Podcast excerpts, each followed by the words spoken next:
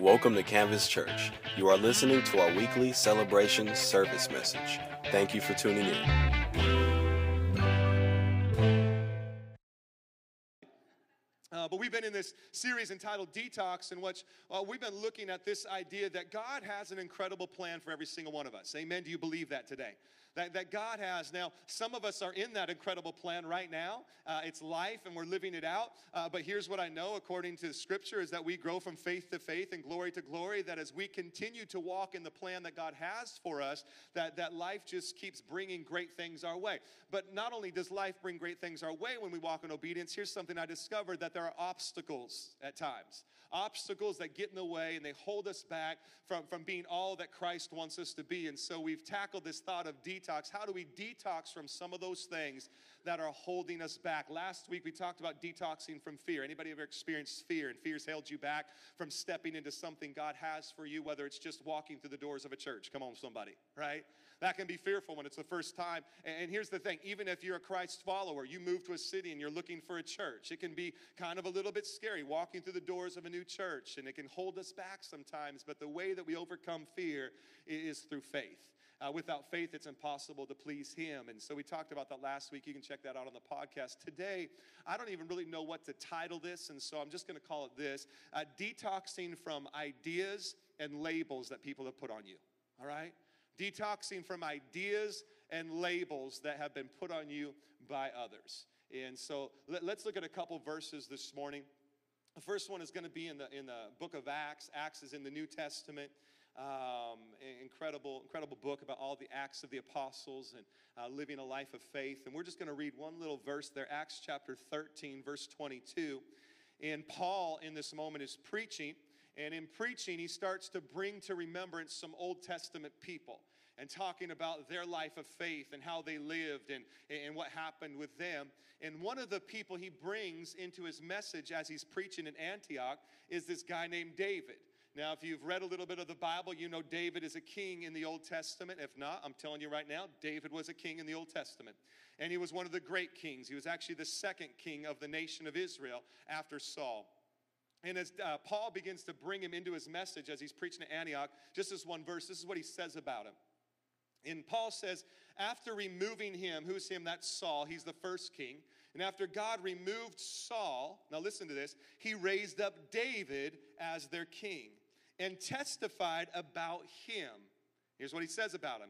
I have found David, the son of Jesse, a man loyal to me who will carry out all my will. Let me read that again. This is David. Now, that sounds pretty powerful, right? Now, in your Bible, it might say a man after God's own heart. Okay, some of you have heard that phrase, you know, before maybe in church. And, and you know, he was David was a king after God's own heart. This is where we get that scripture, and this is another way of saying it, that after Saul was removed, God raised up David. And here's what it says about David. I have found David, the son of Jesse, a man loyal to me who will carry out all my will. Now, I don't know about you, but that sounds pretty, pretty big, right? That sounds pretty powerful. That sounds like, it makes me ask this question, wow, who was David? And, and what did he do to get the label of a man after God's own heart? He must have been really, really righteous. He must have been really pure. He must have been a really godly dude to get that label. Y'all with me this morning? Okay? And so now let's go back and let's read uh, one of the incredible stories about David. And a few weeks ago, I was listening to one of my mentors uh, preach out of this passage, and some things hit me uh, in a different light and, and kind of for the very first time. And I want to share some of those things with you this morning as we detox from ideas and labels uh, that have been placed on us by other people. First Samuel seventeen is where we're going to go. It's an Old Testament book, First Samuel seventeen. And I'm going to read quite a bit of scripture, but we're in church, right? It's a good place, you know, to get some scripture, all right? And uh, I'm going to read starting in verse twenty of First Samuel seventeen, and, and then we'll share some, some things with you this morning. It says this in verse twenty of first chapter, uh, First Samuel seventeen. It says, so David got up early in the morning, left the flock with someone to keep it, um, and loaded up and set out as Jesse had instructed him. Okay, what's happening right here? Who's Jesse? Jesse is uh, David's father. And all of his other sons, uh, he had older brothers, seven older brothers. He's the youngest of eight. are all out fighting in this battle. What's the battle? This is going to be the story of David and Goliath. This is where uh, the children of Israel are lined up against the Philistine army, and they're battling each other, okay? And, and, and what's happening is, is the Philistines would send out their giant named Goliath, and he would say, hey, why don't you just send one guy out and fight with me, and, and whoever fights with me and wins, you know, then we, we get, you know, if we win, we get your territory. If you win, you get ours.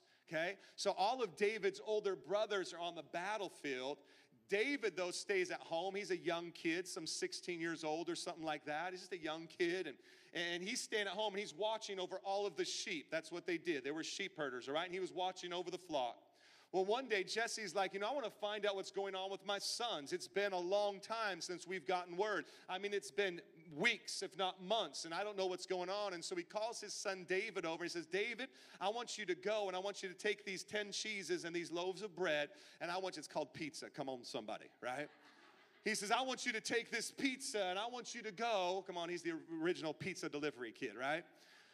I want you to take this pizza, and I want you to deliver it to the front lines, and I want you to get word from your brothers. Find out if they're still alive. Find out how things are going. Find out what's going on with the battle, and, and bring word back to me. And so this is what's taking place in verse twenty. David gets up, as Jesse instructed him. He saddles up, you know, whatever he's riding, and he brings the pizza. And it says he arrived at the perimeter of the camp. As the army was marching to, uh, to its battle formation, shouting their battle cry, Israel and the Philistines lined up in battle formation, facing one another. David left his supplies in the care of the quartermaster and ran to the battle line. When he arrived, he asked his brothers, how are you? Because that's what he was supposed to do.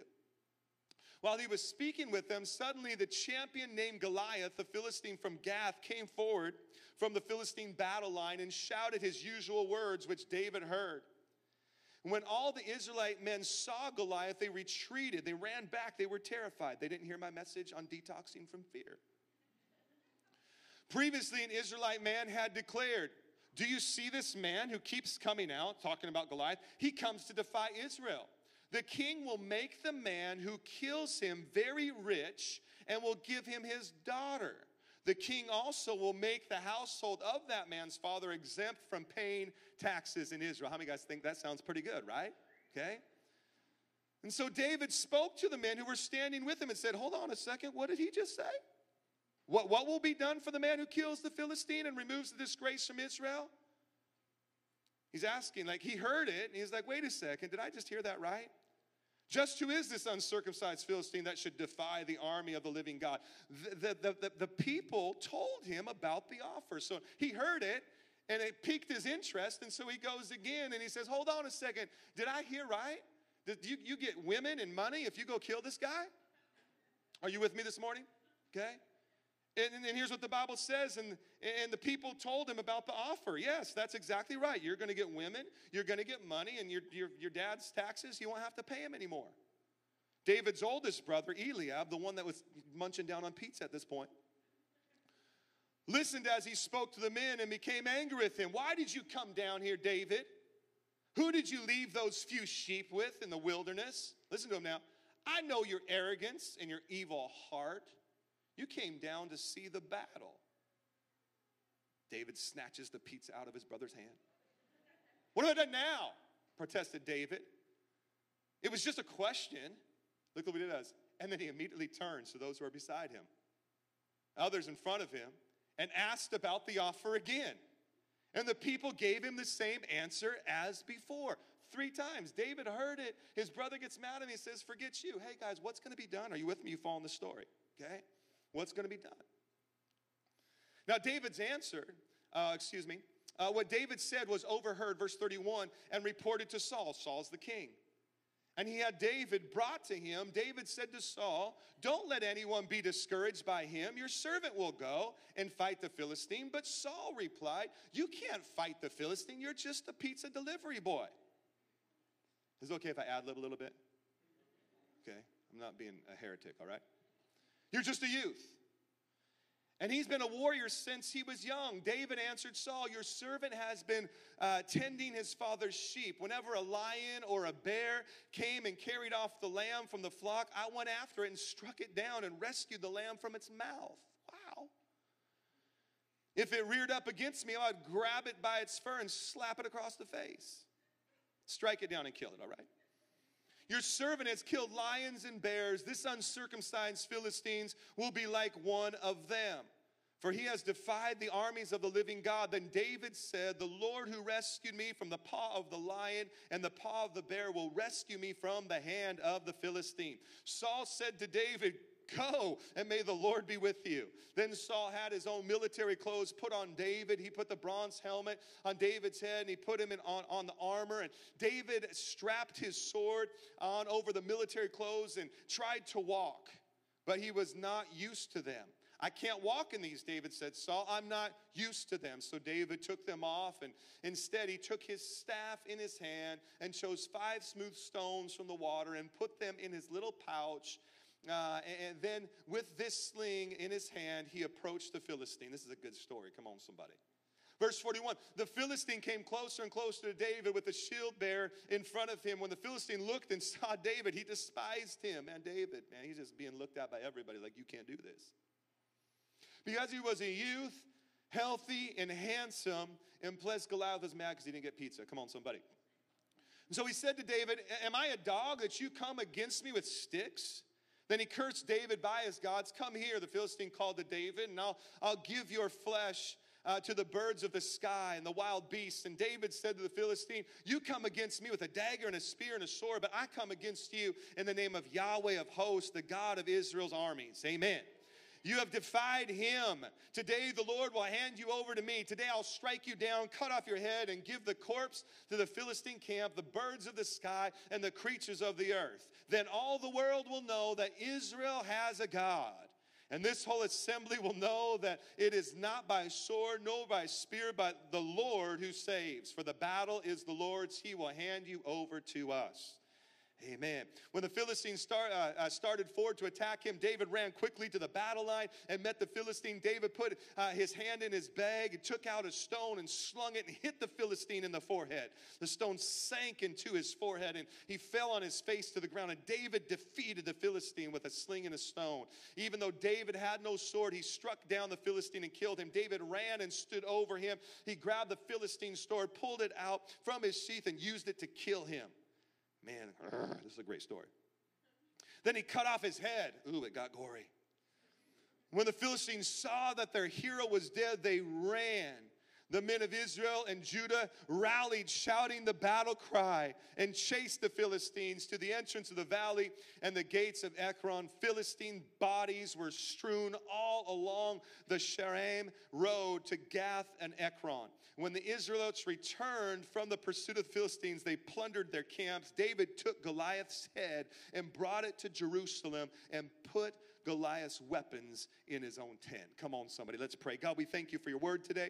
God, we thank you that your word is awesome. Lord, I pray that in the next few moments that we have together, that, Lord, you would just speak to us with clarity and that we would walk out of here more joyful than when we came in. In Jesus' mighty name, amen. Amen. I, I didn't have seven older brothers. I'm not the youngest of eight, but I am the youngest of four. I have three older brothers, um, and they, they were amazing older brothers, and uh, they still are, not were. They're still alive. They're great brothers. And uh, and so I know a little bit what it's like trying to find your place, trying to find your position in a family, trying to find out who you are and discovering the, the way God has made me up and, and, you know, my unique interests and likes and what are the things that make me tick. But I also know the pressures that come with growing up in a large family. When you have three older brothers that have kind of paved the way for you or modeled some things, and maybe you don't do it the way they want you to do it, and so they come and say, that's not the way you do it, you need to do it this way. Any younger siblings in here? All right, my heart goes out to you. I feel your pain, right? Uh, and, and so I know what that's like, but but in addition to that, I grew up in church. My dad was a pastor, and, and my granddaddy was a pastor, and, and here I am as a pastor. But I grew up in church, and, and I remember not only feeling the pressures of my brother and what I should be like as, as a Brinkman or as a son, you know, but also kind of going through the stories of the Bible and reading the stories of the Bible and thinking to myself, I don't measure up. I don't look like that person. I mean, I don't, I don't, I don't, I don't, I don't think I could be that and be this. And does anybody know what I'm talking about this morning? You go to church to be encouraged, but sometimes you walk out thinking, man, there's no hope for me, right? Because I just heard a story about this dude, and I mean, come on. David is a man after God's own heart. How could ever? And, you know, when the teachers tell you the story, they talk about that. You know, you want to be like David? Okay? Well, you got to play the harp. Come on, somebody. Right? I don't even like the harp. Right? Put a guitar in my hand, maybe, you know, piano, okay, but a harp, that's, I mean, that's what I've got to do to be a man after God's own heart, right? And then you remember the flannel. We've been talking a lot about the flannel graph. I'm having flashbacks lately of my childhood and, you know, the flannel graph. And you see David, not only does he play the harp, but he's got like a little white skirt on. Come on, somebody. Do any of the dudes have a problem with that, right? And they're saying, you need to be like this guy right here. He loved Jesus. And then the next picture you see of him is he's, he's out with all the sheep with a cute little cuddly lamb on his shoulders, right? I don't know about you, but that doesn't, that doesn't paint a picture of a manly man to me, right? I, you know, I just, you know, what are we going to do next, you know? And so here's David. He's got a little white skirt on with a little blue sash and a cute little lamb around his neck, and he's playing a harp. And I think to myself, I... I will never be a man after God's own heart. I can't do it. I will do nothing ever for Jesus other than just show up and sing some songs. Oh, look at the worship team up there. Aren't they great? Right? But as you begin to explore really the Bible and the text and begin to understand it more clearly, here's what you're going to understand. That everybody in the Bible that you read about outside of Jesus is just jacked up like you and I. And that should be in the light. Did you see that at that moment? That was for effect, by the way. That was for effect, all right? Those are intentional moments in church. Pretty soon there'll be an organist coming out. I will, okay? And you look now deeper at, at, at the people in the Bible, and here's what you, you come to see that, that Paul brings up. Hey, did you know that, that David was a man after God's own heart? Yeah, the white satchel or the, you know, the white skirt, the blue satchel and the heart, yeah, whatever.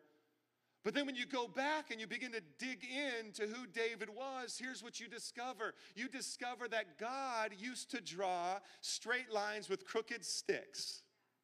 That God could take anything and do whatever he wanted, no matter who they are. And that to me, ladies and gentlemen, is what I love about the Bible. If we miss this, if all we ever did was read Acts and say, well, David was a man, I thought, oh, okay, great. But here's also what we do sometimes. We, we tell people, like, you know what you need to do? You need to be more like Jesus. Have you read the Bible? Okay? I need to be more like Jesus? That, that's what, I might as well leave now. I ain't ever going to be like Jesus. I know some of you getting quiet now. Like, what? I thought we were supposed to be more like Jesus.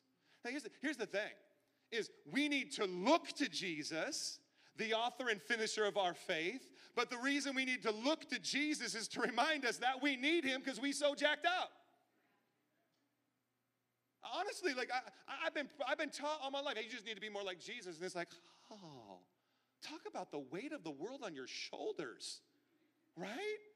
Like I, I can't even be a good me. And you want me to be like Jesus? We're hurting. You know what I'm saying? No, we need to look to Jesus, and we need to pursue Jesus. And the reason we need to look to Jesus and pursue Jesus is because in him, we have hope. In him, we have life. In him, we have everything we need. Are you with me? I'm just going to, if you are looking for a pastor that looks like Jesus, you in the wrong church. Okay? Go to The Rock. What? Pastor Miles is awesome. You, you in the wrong place. I... You know what I'm going to look like? I'm going to look like Ben Brinkman. And you're going to see flaws, and you're going to see failures, and you're going to see mistakes, but you're going to see someone that is pursuing Jesus with everything he has because I know how jacked up I am. Amen. I will give you permission, Pastor. Thank you. All right? I mean, let's just take a look at David. Let's take a look at the man who had a heart that God loved. Let's look at it. And, and, and make no mistake, David had issues. He, he was the youngest of eight. He was the youngest one. And matter of fact, if you go back to First Samuel sixteen, what you'll find is you'll find a story about a guy named Samuel who actually comes to anoint the next king of Israel. And he comes to the house of Jesse and he says, hey, the king is in your household. The next king, it's in your household. And so Jesse's like, yes, he is. And he goes and he gathers all the sons except for David. David, all you're good for is to watch sheep. Go there. You're not old enough yet. You haven't proven yourself, and you go do that. And he brings all the other sons, and they line up, and, and Samuel comes to anoint the next king, and, and he goes down the line, and as he's going down the line, he's like, not that one, not that one, nope, not that one, nope, not that one. And now Samuel steps back confused after he goes through all seven sons, and he looks at Jesse, and he's like, hey, man, are you sure you don't have another son? And Jesse's like, oh, yeah, I guess I do have one more. You talk about daddy issues. Are you with me? Okay? That's the house David grew up in. We even see a reflection of that in the story we read today where his brother turns to him and goes, I mean, you just, you're just here to show off. And you got a wicked, evil heart. Right? That's the house he grew up. Look, I know it was difficult growing up with three older brothers. I can't imagine seven. Dear God. It's amazing I turned out as amazing as I did, right? It's true, ask my mother. Okay? He had issues. He had some problems. He had some daddy issues. So when Jesse comes and says, hey, David, here's what I want you to do. Remember, he couldn't even go to the battle. No, you're staying home. You're not qualified to go fight. You're going to stay home. You're going to watch the sheep. And then when he does get around to sending him, he's like, hey, you know what? You, you make a good pizza delivery boy. So I want you to do. This is your only assignment. Go to the front. Find out how they are and bring word back to me. That's all I want you to do. And David gets there. David gets there. Now listen to me. Now you got to catch this because David gets there, and here we begin to see what a heart after God looks like. He gets there. He's looking at it, and he's like, wow, dude's big. Giant Goliath, right? All of a sudden he hears something from the guy that was coming out every day. Hey, whoever goes and fights this battle, whoever goes and takes him out, if you win, you're going to get chicks and money. Come on, somebody. Three times the Bible says it. Three times. Are you reading the same Bible I'm reading? David stops for me and he goes, well, what? Now I can start to like David a little more, right? David sounds a little bit more like me right now because I'm into chicks and money. Are you with me? Okay, now I'm into one chick now, okay? But when I was sitting in Bible, you know, like Sunday school, it's like, oh, but all of a sudden you hear chicks and money when you're sixteen. You're like, sign me up, right? You got my interest now, and David's interest perks up, and he's like, well, what's, oh, can, you, can you talk to me again? Tell me a little bit more about that. What's going on? If you take out the giant, you get girls and you get money and your dad's taxes forgiven. Sounds good to me, right? And his brother gets mad at him and he turns and he asks again. Hey, let me just clarify something real quick. Like, because, you know, down the road, people are going to think I just played a harp. Come on, somebody. And I just, you know, wore a little satchel. And, but, but what's this now? If I do what? I get what? Look at it now. And this is the guy that the Bible says was a man after God's own heart. Are you with me this morning? And I think we could learn something today here in the next few moments. I think we can learn maybe one of the greatest things that we need to detox from. That we need to detox from ideas and labels that have been placed on us by other people, and maybe even in church. Come on, somebody. That have been placed on us that, well, if you want to be, you need to look more like Jesus. You, you know, you need to be a man after God's own heart. You need to be pure. You, you know, you need to, you need to serve. And you know what else you need to do? You need to play a harp, right? And you walk out thinking, man, is there hope for me? Well, I want you to know something. There's hope for you. Because what, what the Bible says about David is he was doing it. Now listen to it. He was doing it. What were his motives? Let's make no mistake. What were his motives to go and kill the Philistine? His motives were money and a wife. Oh, that sounds, I don't know, that sounds like heresy, Pastor. Oh, read your Bible. Three times. And what it does now is it begins to show us that God can even use that, come on somebody, to do something incredible. God could use this man to do something incredible. And I want you to know something. God can use your life to do something incredible. No matter who you are sitting here today, no matter what you're walking through, what you're wrestling with, we're going to learn something real quick from David's life. Can we go there real quick? Here's what we see. Here's what we need to do to detox from these labels and these ideas, I believe, that we can pick up from, from, from David's life. Because time and time again, here's the label that's that put on, put on David. Hey, you can go to the front and bring bread, but you need to come right back. Don't go to the battle. And then his brother looks at him. Here's the label. Man, you're evil. You're wicked, David. And even further into the story, we see it. Saul's looking at him like, ugh, man, you're just a kid. I don't know how you're going to do this, but here's what we'll do. We'll put me on you. We'll put my armor on you, and then you just go try. We need to detox from these labels and these ideas. Are you with me this morning? Let me just give you three things real quickly, and we'll wrap it up. How to detox from these labels and these ideas. Number one, be honest with who you are and stop apologizing for it. Be honest with who you are and stop apologizing for it.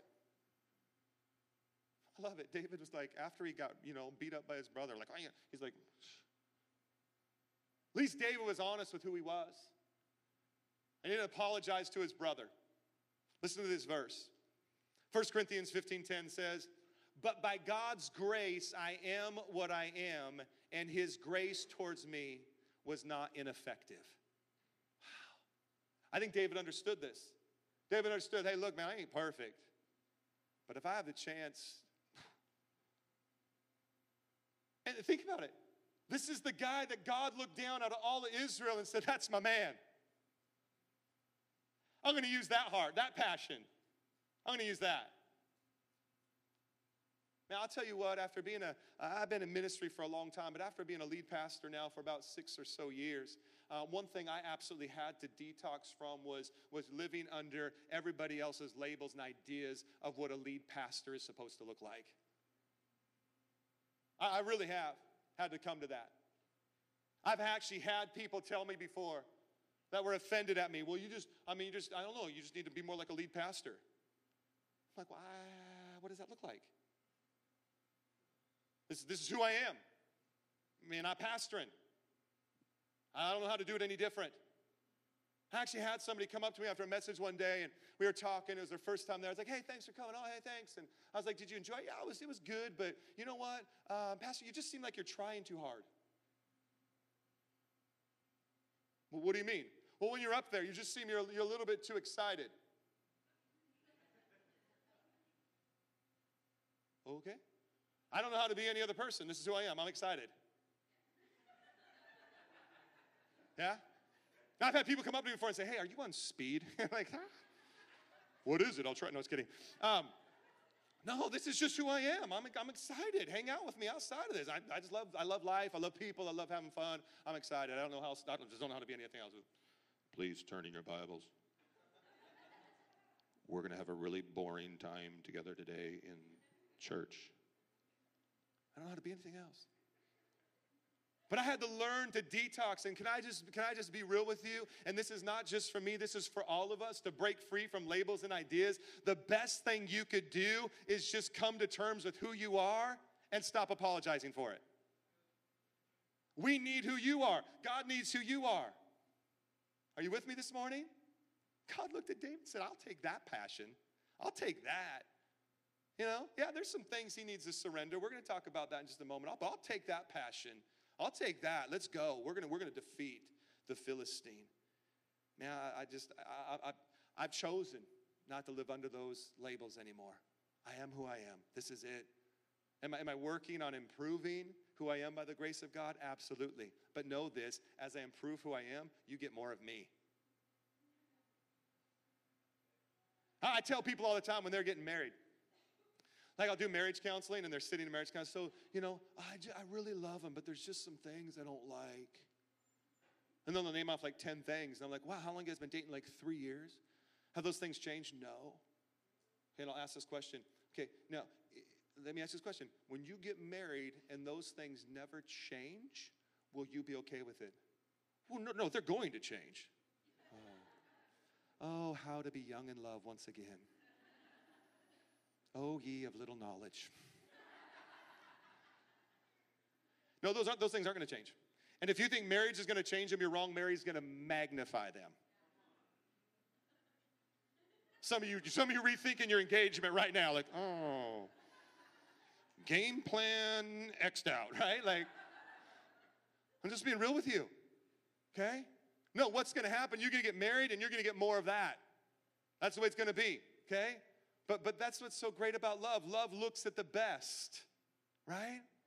Okay? I want you to know something, man. God will take who you are. Listen, autonomy in the church is a beautiful thing.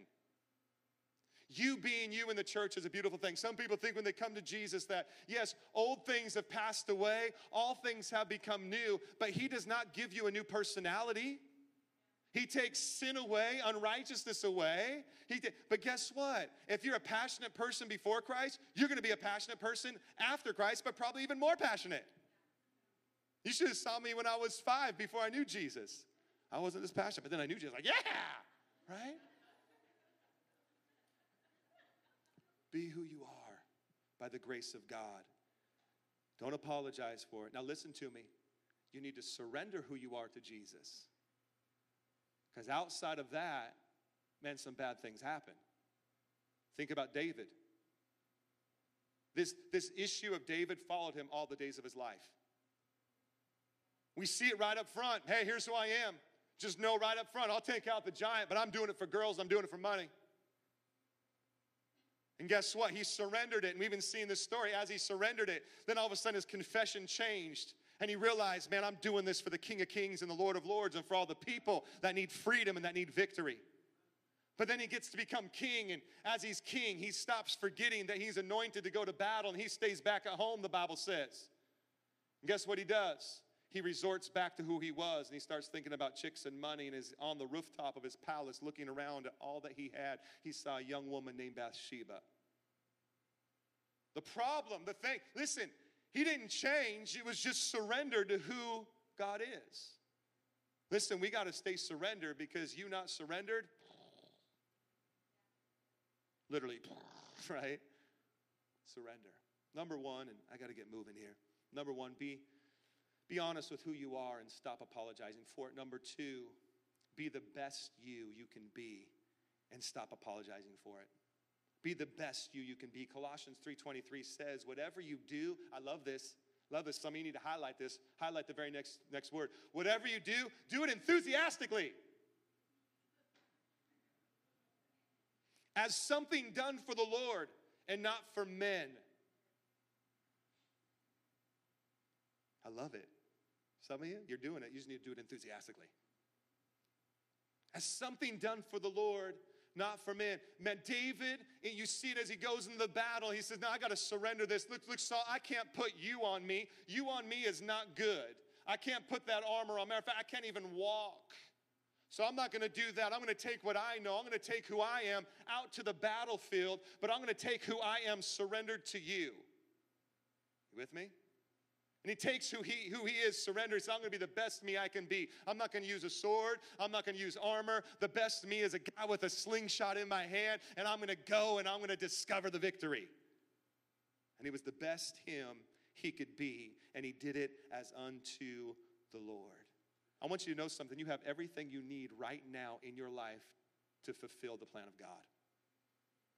Maybe it just needs to be surrendered. Be the best you you can be. Be the best you can be. Number three, and we'll bring it to a close. Man, so much we could talk about here, but be honest with your gift and start using it and stop apologizing for it. Wow. Listen to that one again. Be honest with your gift. What is, what has God given you? Now listen to me. We're not talking about a talent.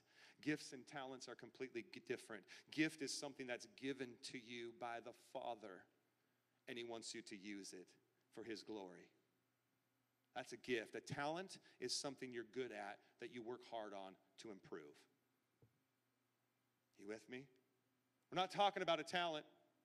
This young lady on the, on the piano here, that's, that's a talent. She's gifted in worship.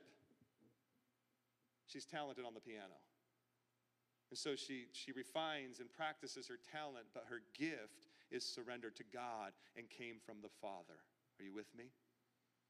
I believe this morning that there's some of you that are going to find a new freedom in this place as you just continue to be honest with who you are and stop apologizing for it.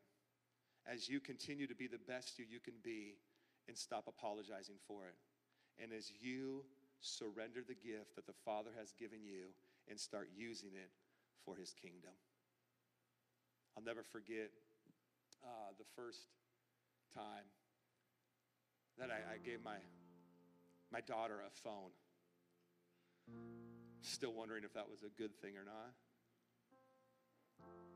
She had been asking me for a while, and so I think it was she was turned twelve years old, and uh, we came to her and said, hey, hey, babe, we're going to get you your first phone.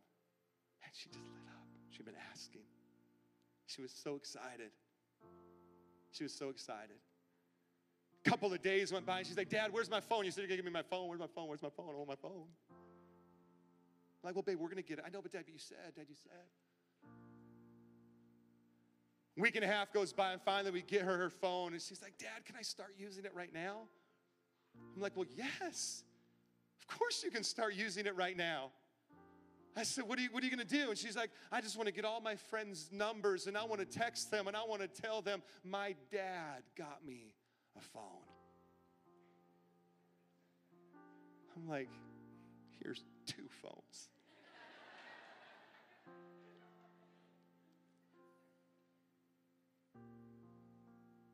I believe that's the way God looks at us as his children. He's given us a gift, and nothing pleases him more than when you're using your gift. Nothing pleases him more than when he sees his kids just like, my dad gave me this. Look what my dad did for me. Look what my dad did. My dad's awesome. There's some of you here. You just need to embrace the gift that he's given you and start using it for his kingdom. And as you do, listen to the whole story. David embraced who he was. He used his gift. He, he said, this is who I am. This is what I'm doing. I'm going for it. And because of that, a whole entire nation was set free from the bondage of the enemy. You want to begin to see your friends and your neighbors come to know Jesus. You want to begin to see these chairs filled up in your church. Be honest with who you are. Be the best you can be and start using your gift for the kingdom of God right now. In Jesus' name. God, we thank you for your word. God, we thank you that your word is awesome. Thank you for joining us today. For more information, please visit our website at w w w dot canvas church s d dot com.